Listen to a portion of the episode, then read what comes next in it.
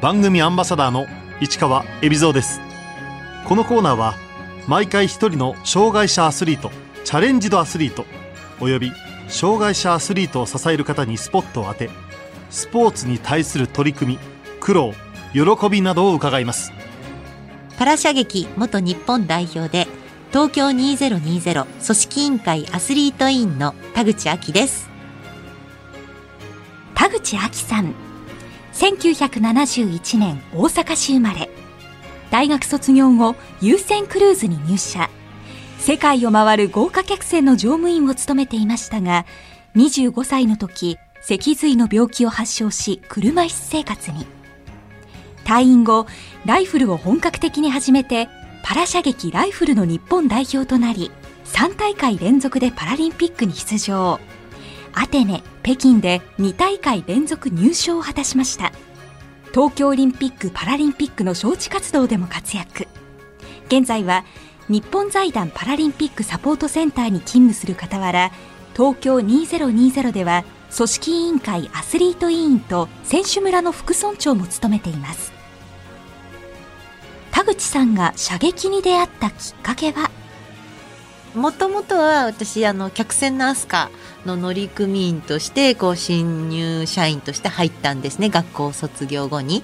まずあの接客業をちゃんと勉強してきなさいっていうことと私もともと出身が大阪で標準語が全く喋れなかったので標準語を喋れるようになりなさいっていうことであの東京のホテルオークラに研修に入りましてで、そこでベルガール、フロントデスク、あと交換台をしてたんですね。チェックインされたお客様を、あの、お部屋にご案内するときに、その方が、あの、クレー射撃ってお皿を割る、クレー射撃をされている方で、客船でクレー射撃ができる船があるって聞いたことあるんだけど、君の船はできるの？って聞かれたんですね。で、あの、アスカはできなかったんですけど、その時初めて私、クレー射撃っていう言葉を聞きまして、なんだろうそれ楽しそうやってみたたいって思ったんですけども、結局やる機会はなくて4年経って病気になりましてで車椅子のリハビリ病院に入った時に車椅子になってもできるスポーツって何だろうっていう話をした時にですね射撃もあるよって言われましてその後猛練習を重ねた田口さんは2004年アテネ大会で初めてパラリンピックに出場します。初の大舞台で田口さんは7位に入賞。射撃では日本人初のパラリンピック入賞という快挙でした。メンタルは弱い方だと思います。すごく緊張する方ですので。ただどうでしょう。まあアテネの時はですねあの私にとっても初出場でしたしあと射撃連盟自身もですね私に多分何の期待もしてなかったと思うんですよ。ですのでプレッシャーも感じなかったですし自分の中では今できる点数を出そうっていうのだけを思ってそしたらおのずと順位はついてくるんじゃないかって思ってやったのでそういうのは大きかったかなと思いますし、あとはやはり周りの人の支えはすごく大きかったですね。それは手弁当でずっと支えてくれてた監督コーチとか親とかもそうですし、あと私が海外遠征に行くにあたって仕事を変わってくれる同僚とかもやっぱり心強かったなって思います。田口さんは射撃を始めてから気づいたことがあります。無意識にですね、病気になる前はもう自分で何でもできるってどっか思ってたと思うんですよ。就職して4年経って、あの、いろんなことを任されるようにはなってきてたので、ですので病気になって何もできなくなった時に、私本当に何にもできないんだって愕然としたんですね。でも射撃を始めてですね、あって本当に支えられてるんだなって思ったし、そもそも病気になる前もいろんな人に自分は支えられて仕事ができてたし、生活もできてたんだなっていうのを感じることができました。アテネに続き、2008年の北京パラリンピックでも8位に入賞した田口さん。2012年のロンドン大会を最後に代表からは退きました。3度出場したパラリンピックで一番印象に残っていることは？やっぱり一番最初のアテネパラリンピックっていうのはすごく思い出がいっぱいあるというか印象に残ってましてアテネ渡航前に新聞とかの取材を受けたんですけどもスポーツ面ではなくて社会面に乗るまだ時代だったんですね。で、国内でもいろんな競技の大会が開催されていたんですけども、観客ってほとんどいなくって、もうガラガラが普通だって。で、開会式の時観客の方々は皆さんがジャパンって言って応援してくださるのを見て、あ、なんて素晴らしいんだろうって思ったんですね。アテネではもう一つ心に残ることがありました。実際にパラリンピックが始まってもたくさんのボランティアの方々が私たちをこう支えてくださってて荷物を運ぶったり手伝ったりもそうなんですけどもこう試合が近づくにつれて私のこう顔色が変わってくる緊張で顔色が変わってくるのを見てですねずっとそばにいてるボランティアの人たちが「秋大丈夫だよ」ってねあのあとは楽しめばいいんだってここに来るだけでも素晴らしいんだからって言ってこうメンタル的にも支えてくださってるんですね。でそこではなんて人って素晴らしいんだろうなって思ってそういうことが一番できてたのかなって思って自分もそういう人になりたいなって思ったのはその時ですね。現在行われている東京大会のパラ射撃にはどんな選手が出場するんでしょうか？今回射撃はですね3名の選手が出ることになりました、えーと、女性の水田選手っていう SH2 っていうクラスで、まあ、手に障害のあるクラスの選手ですねあと男性2名で佐々木選手と渡辺選手ですねでこの3名みんなですね、えーと、ライフル種目です。佐々木選手と渡辺選手は SH1 という下肢に障害のあるあのクラスの選手ですね。その3人の中で水田美香選手は24歳彼女は田口さんがきっかけで射撃を始めました水田選手はですねあの実は私がある勉強会でお話をしてそれを聞いてですねあのやってみようと思って入ってくれた選手なんですね。年齢差もかなりあるのでそんなにワイワイ喋ることはあんまりないんですけども彼女の強みはですねあの緊張したことがないそうなんですね。何よりもですね彼女は天のこう触られたり触ったりする感覚がないんですね。それってすごく大変じゃないですか。あの射撃って銃引き金を引くのに手を使うわけですから。並々ならぬ努力だったと思うんですね。それをやってのけたからこそそういう緊張がないのかなと思います。国内で合宿とかの記録会で出している点を取ればですねおのずと入賞もしくはメダルにも届く点を出していますのでぜひ水田選手頑張ってほしいなっていうふうに思います。田口さんは2012年ロンドンパラリンピックが終わった後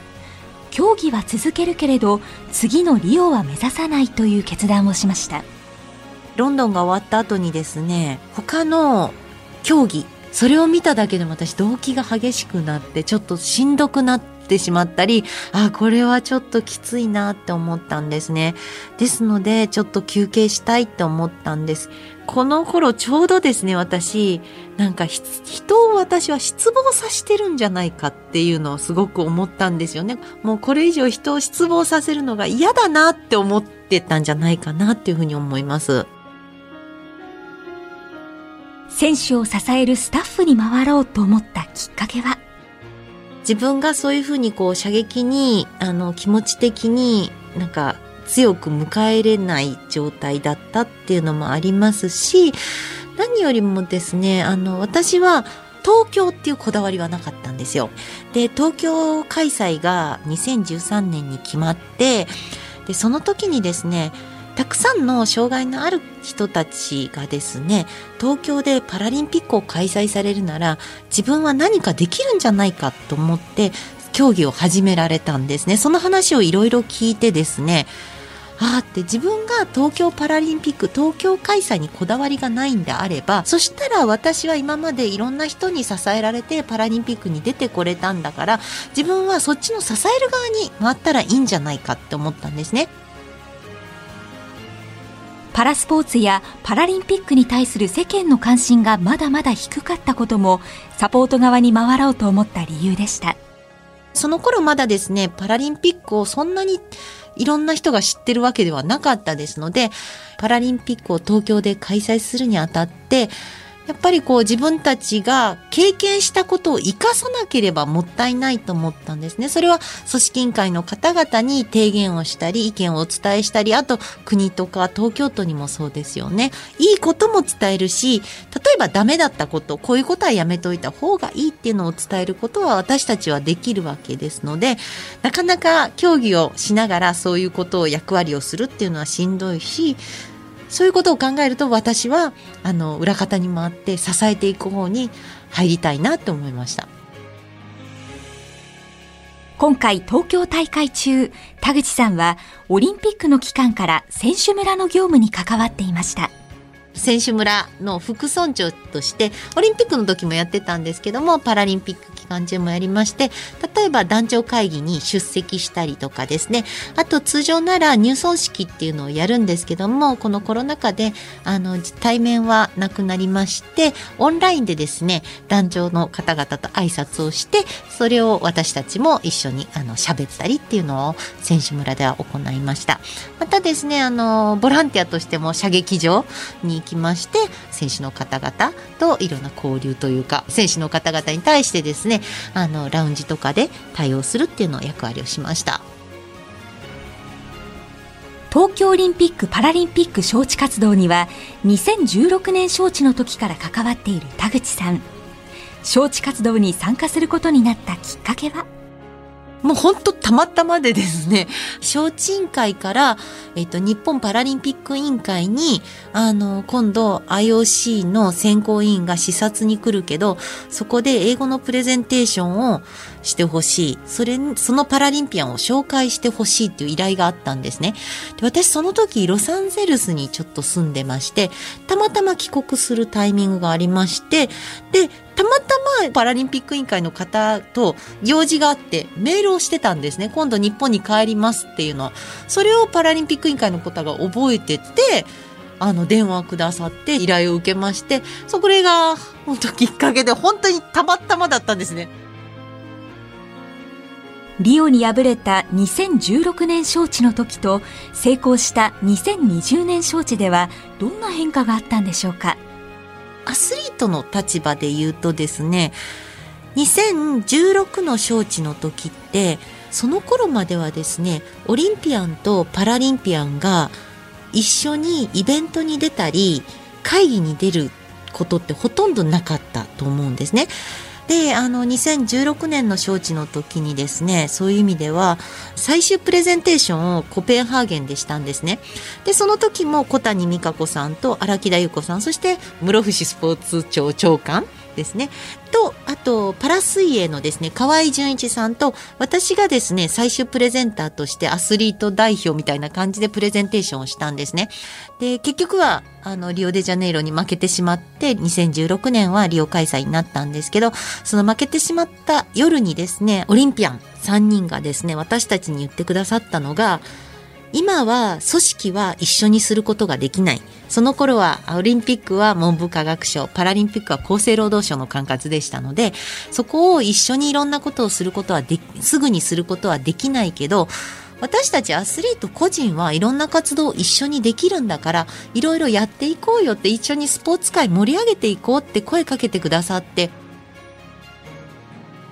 オリンピアンたちがパラリンピアンに一緒に手を携えていこうと言ってくれたことは、田口さんにとって大きな励みになりました。本当にこの3人のお言葉っていうのが私にとってはすごく力強くて、そこから本当にですね、あの、JOC のアスリート委員会に私たちを勉強として、あの、私たちの勉強になるように呼んでくださって会議に出させてもらったり、イベントにもですね、私たちパラリンピアンを呼んでくださって、そういうなんていうんですかね、オリンピアンとパラリンピアンの一体感っていうのが2020年の招致につながったと私は思いますし、オリンピアン、パラリンピアンだけでなく、それにやっぱりいろんな方々が巻き込まれて、あの、招致の方々も私たち障害者に対して壁をなくしてみんながこう一体感が生まれてるっていうのはやっぱり2020年の招致のすごく力になったのではないかなと思います。東京2020招致が決まった後共生社会という言葉が徐々に浸透バリアフリー化も進んできたといいます私が病気になった頃とか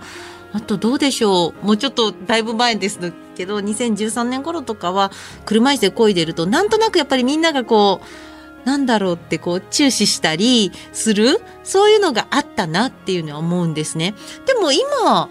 普通に車椅子でも行ってもなんか皆さん普通になんか接してるというか皆さんの目が少なくとも東京とかでは慣れてきているのかなっていうふうに思いますね。東京の街中でも障害者用トイレやスロープが設置されるようになりました。友達とかあと知り合いとかとご飯に行く時にですね皆さんがあのここ車椅子用お手洗いがあるよとか車椅子用駐車場は何階にあるんだってとかそういうのを事前に言ってくださったりとかお店を選ぶ時の選択肢に入れてくださってるっていうのはすごく浸透してきてるのではないかなっていうふうに思います。海外で生活していたこともある田口さん。アメリカのバリアフリー事情は？私はまあ住んでたのはロサンゼルスだったんですけども一切気にすることがなかったですね。例えば日本だとカフェとか、まあ、喫茶店とか行くと、1個しかお手洗いがないところだと、まあ、ほとんどがそんな車椅子ごと入れないお手洗いとか、あと、隠れ家的なお店とかもそうですね。そういうとこは行けないので、うん、私が基本的に選ぶってなると、やはり商業施設とか、ホテルのお店とかになってしまうんですね。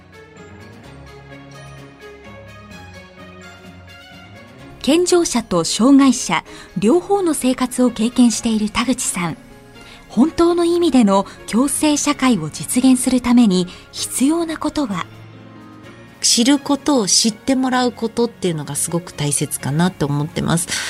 私は25歳の時病気になって車椅子になったんですけど、それまで私の周りに障害者って呼ばれる人いなかったんですね。ですので私もそんなことを考えたことがなかったですね。で、車椅子用駐車場とか車椅子お手洗いに入ることはなかったですけども、なんであそこが広いのかとか考えたこともなかったんですね。で、自分が病気になって思ったのは、やっぱりそれは周りに障害者っていう呼ばれる人が自分の周りにいなかったりあとまあ結局それは何でかっていうと障害者が社会にまだ出れる環境でなかったからかなっていうのを思います。ですのでやっぱりちっちゃい時からですね障害者と一緒に過ごせる環境だったり一緒に例えばスポーツができる環境だったりそういうのはすごく大切かなと思います。そういう意味では知る知ってもらうっていうのは簡単ではなくてやっぱりそういう場が必要なので対話する場ができたのはパラリンピック開催が決まったからかなっていうふうに思います。田口さんは東京2020聖火リレー公式アンバサダーを務めました。思えば去年は直前で聖火リレーが延期になりました。出発式の2日前に延期が発表されたと思うんですけどその1週間前には到着式が行われまして、で、皆さんで聖火ギリシャから運ばれた日を迎えて、アンバサダー4組5人で迎えて、で、みんなで、わあ、と、届いたねって言って、じゃあ来週またっていうので別れたんですよね。そこから1年間お会いできなかったんですけども、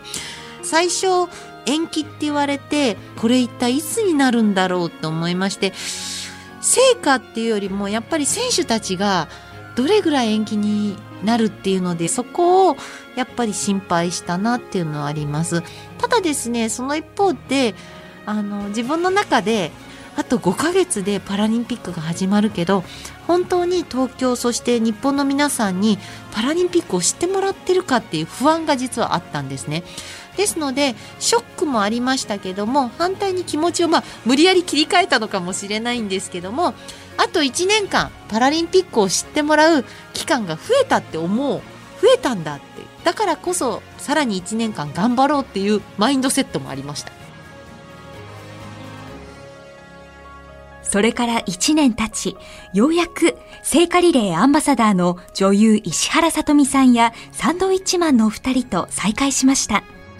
そうですね本当に嬉しかったですしまあその間もですねあの連絡はたまには取っていましてまたみんなでやりたいねとか、本当に一緒にアンバサダー続けれるのかなっていうのを最初不安に思ってたんですね。でも、1年後に皆さんとですね、福島で再会したんですけども、元気だったって言って、やっと出発できるねって成果を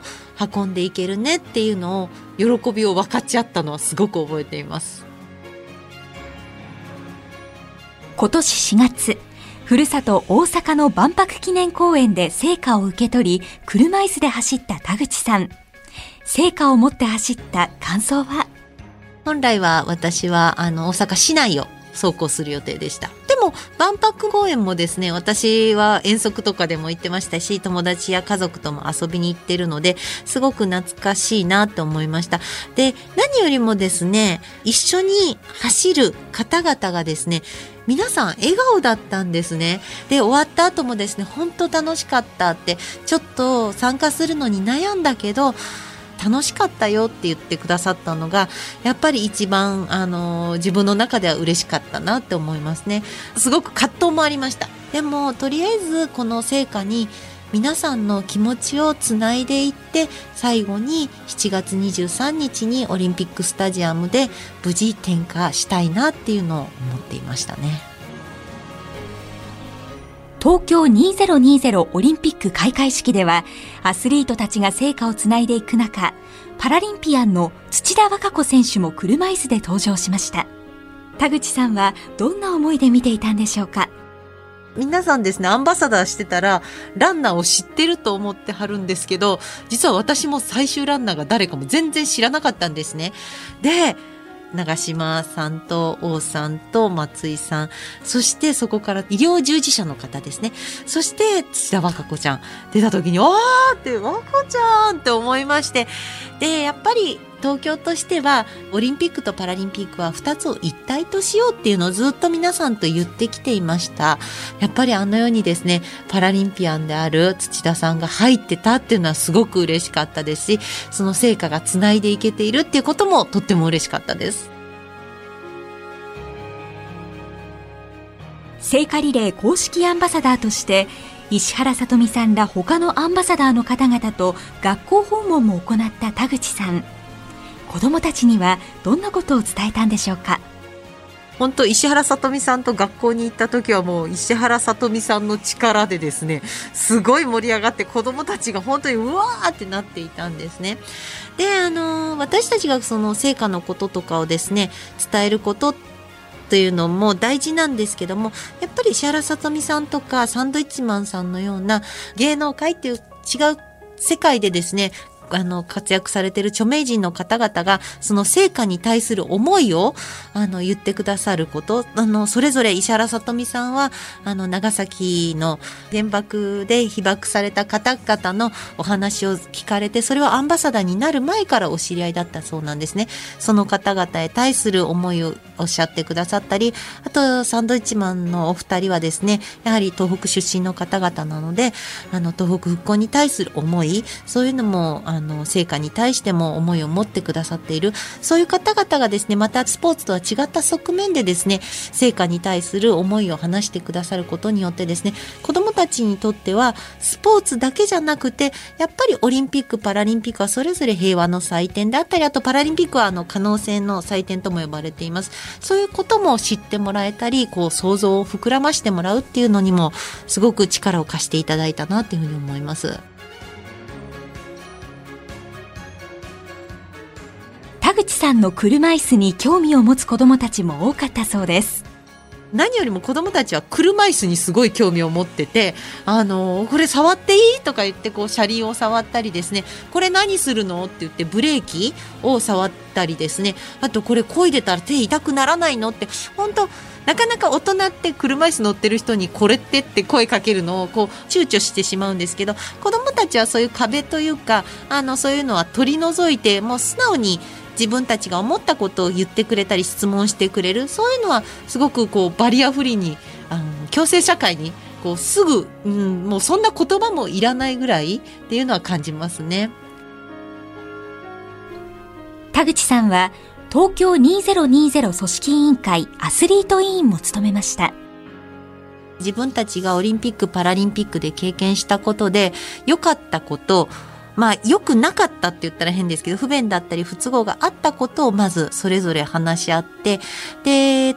ばですねえっ、と、一番最初のですね、時でしたらば、一番最初私覚えてるんですけど、本当オリンピアン、パラリンピアンがそれぞれそういう話を一人ずつ発言していこうってなったんですね。その時にまあパラリンピアンはどうしてもですね、こういうのがバリアフリーじゃなくて困ったとかそういう発言が多かったんですよね。そういう、そしたらですね、あの一番最後に回ってきた柔道の穴井さんが、あの、今パラリンピアンの話を聞いて思ったんだけど、選手村とか会場はパラリンピアンが使えるようにそもそも立てればいいんじゃないですかって移行期間の2週間にどうにかするんではなくて最初からパラリンピアンに合わせて作っておけばあのみんなが普通に使えるんじゃないですかっていう本当に至極まっとうなことをポンって言ってくださったそういうのをあのしてるっていうのが、まあ、アスリート委員会というかですね。例えばですね他にはですねメダルを作るにあたってアスリートの意見を聞かせてくださいとか、えーと、選手村でメニュー選手村の食堂で出るメニューですね。それについてアスリートの意見を聞かせてくださいとかそういうアスリートの意見を聞いてもらえる場所がアスリート院でもありました。ただその言われることをやるだけじゃなくてアスリートとしても何かレガシーを残せないかっていうので子どもたちにですねアスリート委員会が企画でですね運動会ただ運動会をするんじゃなくてそこにどうオリパラを混ぜてもらえるかとかを学校や子どもたちに投げかけてで子どもたちがいろいろ考えた運動会を募集してですねで表彰したりしてますしあとこのコロナ禍でもですねオンラインで子どもたちとトークショーをしています。今回の東京2020大会でもボランティアの働きに感謝する海外の選手報道関係者の声が多く見られました。私日本財団のボランティアサポートセンターの理事をやっていて今までこうあのぜひ選手たちとコミュニケーションを楽しんでくださいって言ってたんですけどこのコロナ禍でなかなか選手とですね直接ボランティアの方々も喋れない。選手が何か聞いてきたらもちろん答えたりはするんですけどそういう中で楽しんでいただけるのかなって思い出に残っていただけるのかなってすごく不安だったんですけど実際に私も朝霞の射撃場や選手村でボランティアの方たちとお会いしてですね例えば選手と目が合った時にニコッと笑ってくださったりですね。あと消毒をですね足を足で踏む消毒とかありますよね。ああいうところにも立ってらっしゃるんですけどそういう時もですね皆さんこうニコッと笑ってどうぞとかこうジェスチャーを使ってですねなんかこう楽しそうな雰囲気をすごく出してくださってるんですね。なかなか声が出せない分ですねそういうコミュニケーションの取り方をしてくださってるっていうのはすごく嬉しかったですしあの実際に選手とかあと団長とかとお話したら本当にボランティアの方々が素晴らしいっていうのは皆さんおっしゃってました。ボランティアの方々にも楽しんでもらえてたら嬉しいなっていうふうに思います。2013年に東京2020招致が決まったことでパラスポーツの認知度もこの8年間で大きく上がりました。パラスポーツの認知度ではボッチャとかそういうスポーツがいろんな企業とかあとオリンピアの方とかもやっていたりっていうそういう意味ではパラスポーツをただ見るとか知るだけではなくて実際にやるやってくださる方々がすごく増えたっていうのはありますし選手村の中にボッチャコートがありましてオリンピアン海外のオリンピアンがそこでボッチャやってるんですよ。それは見てすごく嬉しかったなっていうのはありますね。あとはいろんな選手たち新しい選手たちが出てきたっていうのもやっぱり東京開催が決まってあとこの8年間ですね。あのいろんな自治体も含めてパラスポーツに対して力を入れてくださったり助成金を出していただいたりとかそういうのは変わってきたなっていうのは思います。招致決定後日本財団がパラリンピックサポートセンター通称パラサポを設置したことも大きな出来事でした。田口さんは今年7月からパラサポの職員として勤務しています。パラリンピックサポートセンターはですね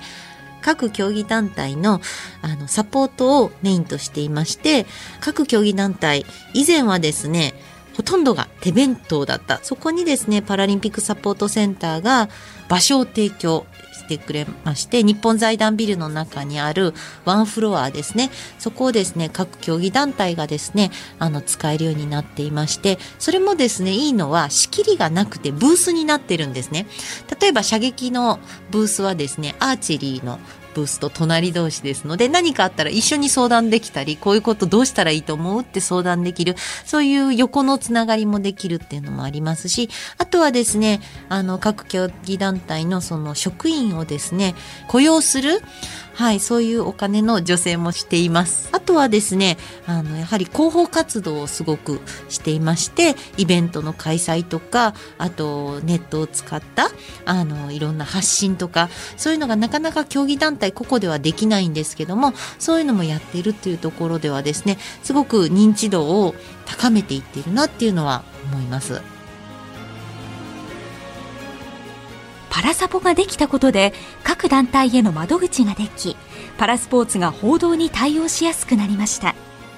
なかなか各競技団体がこう広報担当射撃もそうなんですけど広報だけの担当をつけるってそこまで余力がやっぱりないんですよね。そこにやっぱりああやってパラリンピックサポートセンターがメインとなって窓口となってくれるっていうことは本当に力強いですね。私たち競技団体も力をつけていかなければいけないですしパラリンピック言ってもまだまだこう発展途上の段階だと思いますので一緒にこうどうやったらもっともっと発展していくかっていうのの皆さんと一緒に考えていけたらなっていうふうに思います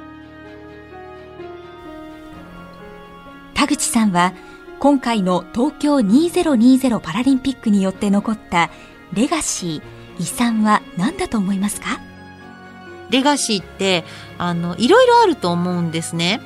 でもうすでに残っている点で言うとオリンピアンとパラリンピアンが一緒にですね活動できるようになったしあともう活動できる場所が実はありまして2019年にですねナショナルトレーニングセンターのイーストっていうのができましてパラリンピアンはもうそこで練習一緒にですねオリンピアンと練習できるようになったっていうのこれはもうレガシーとして残っていますしあとですねパラリンピックが決まってですねたくさんのパラアスリートが企業とかにアスリート雇用されるようになったんですね。でじゃあパラリンピアンパラアスリートが雇用されたらいいのかだけではなくてやっぱりそこから障害者雇用っていうのが進んでいくことが私の希望ですね。でパラアスリートが社内で仕事をすることによってですねあなんだ環境が整えば障害者も働くことができるんだっていうことをいろんな企業がですね、分かっていただいて、アスリートだからではなくて、いろんな障害者が働ける場を設けられるっていうことがやっぱりいいなっていうふうに思います。改めて田口さんにとってパラスポーツの魅力とは？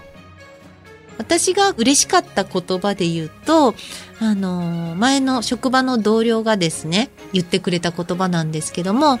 リオパラリンピックの時、私はずっと向こうのリオにいたんですね。ですので、こっちで日本でどれぐらい放送されてるのか、どんな放送されてるのか知らなくて、で帰ってきて聞いたらその同僚の方がですね私にあの以前に比べてすごく日本でも放送されてたよって言われてでどうでしたって聞いたんですね。そしたらあの私はあんなにちゃんとパラリンピックを見たのはテレビとはいえども見たのは初めてなんだけど自分たちにとったらえーってこれでも大丈夫なのって思うような重そうな障害の人たちでも道具とかいろんなサポーターの方たちの力があったりしてあのスポーツをしている。そそれに驚いたしそこのトップオブトップを目指していることにも驚いた。でそういう意味では出ることによってあのいろんな障害のある人たちを励ますんじゃないかなって思ったって。ただ一方で私は会社では車椅子でいうと田口さんしか見かけない。通勤会社に通勤してくる時もほとんど障害のある人たちを見かけない。じゃあ障害のある人たちは一体どこにいるんだろうって考えたらまだまだ日本は障害のある人たちが出れないんじゃないかって出てこれてないんじゃないかってそういう意味ではパラリンピックを見てたくさんの方々がそれに気づいてほしいし障害のある人たちが出れる社会を自分たちも作っていかなければいけないと思ったんだよねって言われたことが私はとっても嬉しくてやっぱりそう思うと障害のある人たちがいろんなところでやりたいことがやるようになれたりいろんな人たちと対話できるそういう社会が築いていけたらいいんじゃないかなと思うそれはパラスポーツを知って感じてもらえたらと思います。